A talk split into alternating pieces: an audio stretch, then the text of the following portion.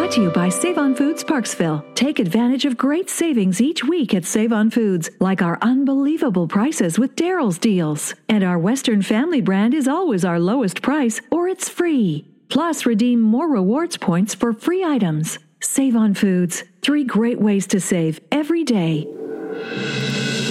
Welcome to PQ Beat, a podcast of the Parksville Qualicum Beach News, the newspaper of record, both online and in print, for Parksville Qualicum Beach and the surrounding communities. Visit us online at pqbnews.com. Hi, everyone. This is Philip Wolf, editor of the PQB News and VI Free Daily. Today, we're joined by the president of the Vancouver Island Master Gardeners Association and a volunteer at Milner Gardens and Woodland in Qualicum Beach. Welcome, Dorothy Keyser. Hey there. Can you tell us a little bit about how you first got the gardening bug? Oh, I must have been about three or four years old when I went with my grandmother to a commercial greenhouse, and it smelled so good in there. Unbelievable. You know, it smelled of sunshine and earth and green and plants. And that smell is still in my nose as I'm thinking about it. And so somehow that must have hooked me on gardening. But also going out into the garden with my grandmother and picking all kinds of berries, currants, and gooseberries, and you name it and uh, somehow that's never left me except of course when i was a teenager and i had to work in the garden then it took on a whole different aspect and uh, didn't enjoy that so much but i've certainly come back to it with a vengeance especially after i retired. So right about this time of year as everyone starts to think about the gardening do you still get that same old feeling Oh, I do, I do. And uh, I read a quote by Margaret Atwood. I'm not quite sure that I can repeat it exactly, but she said something like In the spring, at the end of the day, you should smell like dirt. And I really appreciate the smelling like dirt. So I was out in my garden yesterday and uh, it was wonderful coming in after a good days of work. For me, at this time of year, it's the, the first smell of mown grass reminds me of baseball, and I still feel like I'm a little kid when that happens. Yeah, that's a very similar kind of experience for sure.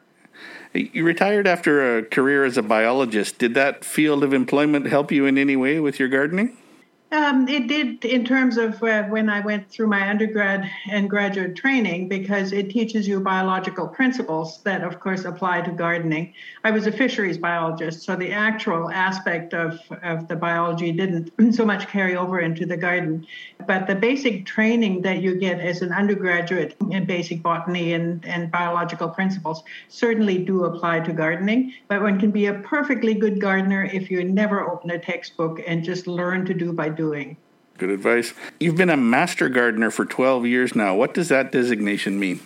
A master gardener means that you've gone through some academic training, usually associated with a university or one of the bigger horticultural centers. For the, the Vancouver Island Master Gardeners, the uh, academic training course goes through Vancouver Island University, and it's a very intensive 12 week course but the whole program, the whole training program is a two year program. And so after you've done your 12 week course in terms of learning the uh, basic biology and learning about soils and learning about pests and diseases and all this kind of good stuff, essential to gardening, then you have a two year apprenticeship when you are working under the tutelage of another master gardener and you learn to identify plants and you learn some hands-on things about pruning and being out in the garden and that kind of thing. And after that you get your certificate and you're let loose on the world and hopefully you will participate in teaching others about gardening and the enthusiasm that comes with gardening and health aspects and you name it. So that's what being a master gardener is all about is to be active in the gardening community and enticing other people into the gardening community and teaching them a bit about how to. When you finished your designation did you find your thumb was greener? My thumb was dirty all along green or otherwise but no i did learn a lot. It, it was certainly a well worthwhile course and we had a lot of expert speakers some local some not so local but uh, we have a lot of excellent, excellent gardening gurus around the coast of BC, specifically on Salt Spring Island, like Linda Gilkeson and others. But then uh, Milner Garden, for instance, has all kinds of people, including master gardeners, that uh, help in the garden and answer gardening questions and that sort of thing. So, so yes, my thumb did get a little bit greener. you do some teaching and, and giving lectures. What's the most common question you get during those? That's a hard one to answer. I can't say that there's one most common question. It really depends on time of year. If it's tomato time, most of the questions will be regarding tomatoes late blight, early blight, how to grow the best tomatoes, which is the best variety, you name it. If it's this time of the year, it's a lot of pruning questions, a lot of what are your favorite varieties of seeds or vegetables? What do I need to do in my garden this time of the year? And my answer is plan and weed and go from there. But anyway, so the questions really uh, vary according to time of year. There's also a lot of questions in terms of pests and diseases and what is this little bug and what can I do about it. So those are the kind of questions that uh, we as master gardeners tend to deal with. And pre-COVID, we actually used to be out in the garden centers, Parksville, Qualicum, Nanaimo, you name it, and answer people's questions. Of course, with COVID, we're a bit limited in that way, but there's still various advice lines that you can email questions into, like the gardening advice line that Milner Garden operates in conjunction with the master gardeners. And so you can email in your question, and in a, well, say, slightly less than a week, you should have a reasonable answer um, as to what you can do about your particular question. What does a, a, regular person need to start gardening? Any special tools or seeds or anything like that? No, I think what you really need is enthusiasm and somehow the marveling about what you can grow and also a recognition of the mistakes you can make. But it really it's the enthusiasm. And if you open a gardening catalog, it doesn't matter whether vegetable catalog or one of the other horticultural catalogs with flower seeds or bulbs and so on it should really make your mouth water. It certainly makes my mouth water when the gardening catalogs start coming at the beginning of the year, and then looking what you might grow, what you uh, would really always have wanted to grow, and then go to your garden centers and be inspired, or go to Milner Gardens and be inspired about gardening there. There's so much to learn there and and see and see what people have done and what you could possibly do in your own garden. So it's it's that kind of thing that you need is the inspiration. Do you have any special tips at this particular time of year? Don't rush it. Don't rush it. Um, we all get so keen on getting out there and not only mowing the grass like you were suggesting for the good smell, but also just work up what you haven't done during the winter, plan your garden carefully, and then once you're really fully uh, on top of the planning and what you want to put where, then start putting things out. We all want to have the early, early tomatoes. So we put those poor little tomato seedlings out when it's far too cold. You want to be able to uh, give them a good environment, a good home. And so here in Nanaimo, the rule of thumb used to be you don't put any tomatoes out until the last bit of snow is gone on Mount Benson. So some gardeners say if you put your hand on the soil and even at the end of the day or at the beginning of the day it feels nice and warm and you can leave your hand there without starting to shiver then uh, maybe it's time to plant tomatoes out into the garden. So don't rush it because you gain nothing. You just give those poor things a shock from which they never recover. What are some of the other big mistakes that people might make at this time of year? To me, one of the things is to get things ready appropriately. I already talked about planning, but it's also a question of getting the weeds out so that you don't get weed seeds into your beds more than necessary. This time of the year, the weeds, having had the overwintering chance, are really keen. And I um, certainly want to get the dandelions out of my garden. I don't want to get the dandelions out of my yard necessarily. I enjoy the color of the dandelions, and I know that the mason bees enjoy the dandelions, but I don't want the dandelions to go to seed in my garden. And also, the spring weed, or some people call it wild mustard, is gang- gangbusters now in terms of making flowers and pretty soon seeds, and then you can't catch up with it anymore. So, if you can get it out this time of the year, then you're well ahead. And then, of course, you want to get some good soil in, some soil amendments, that sort of thing, so that give your plants the absolute best chance to either bloom nicely or fruit nicely or depending on whether you're a vegetable or flower gardener, to give them the very best chance to do what they're supposed to do later in the year. You mentioned ahead of time that you enjoy working on your own orchard, vegetable, flower, and rhododendron gardens. Do you have a particular favorite? It's a little bit like choosing a favorite amongst your children. It's a hard thing to do. Um, depending on what I want to see or harvest at rhododendron time, clearly the rhododendrons are foremost in my mind in terms of enjoying their beauty. At vegetable gardening, which I'm starting up right now, yesterday I put in my broad beans, then of course that's foremost. And I'm especially keen on winter gardening. So all winter long, I enjoy the vegetables that I've put in last summer or during the fall. And then, of course, in the fall, it's my orchard that I'm keenest on. And then it also depends on what's the most work. Like in the spring, when uh, I have to do all the pruning, then I'm not sure that my orchard is uh, my all time favorite, but it all needs to be done in the course of the seasons. You volunteer at Milner Gardens and Woodland in Qualicum Beach. Can you talk a little bit about that organization? Milner Garden and Woodlands is my gardening inspiration. And you were asking earlier about what should people do to get started in gardening. Well, get inspired about a garden. And so a garden like Milner's is a wonderful place to enjoy and also to learn. There's a tremendous amount to be learned at Milner's, both in the vegetable end of things and in the um, general plant, not just rhodos, but general plant and plant structure and plant growth. All these kind of things can be learned at Milner, aside from it being a beautiful place to visit. But just recently, Milner, for instance, has put in a demonstration garden um, where Mrs. Milner's, Veronica Milner's food garden used to be. So Milner Gardens, in conjunction with the Master Gardeners, have put in a demonstration gardens that show you all kinds of different vegetables. Recently, they grew lentils, and I had never seen lentils grow before. So it was a real eye opener to me, but also in terms of how you structure the beds and how you maintain the beds throughout the year. So there's a tremendous amount to be learned there. And you Parksville Qualicum people are probably familiar with Milner Gardens' new addition in terms of their rhododendron grove. It's a new, newly cultivated area of the gardens that houses many, many additional rhododendrons from all over the world, many species that are threatened in their natural habitat and that have kind of a refuge at Milner. So, again, it's a tremendous amount to be learned there.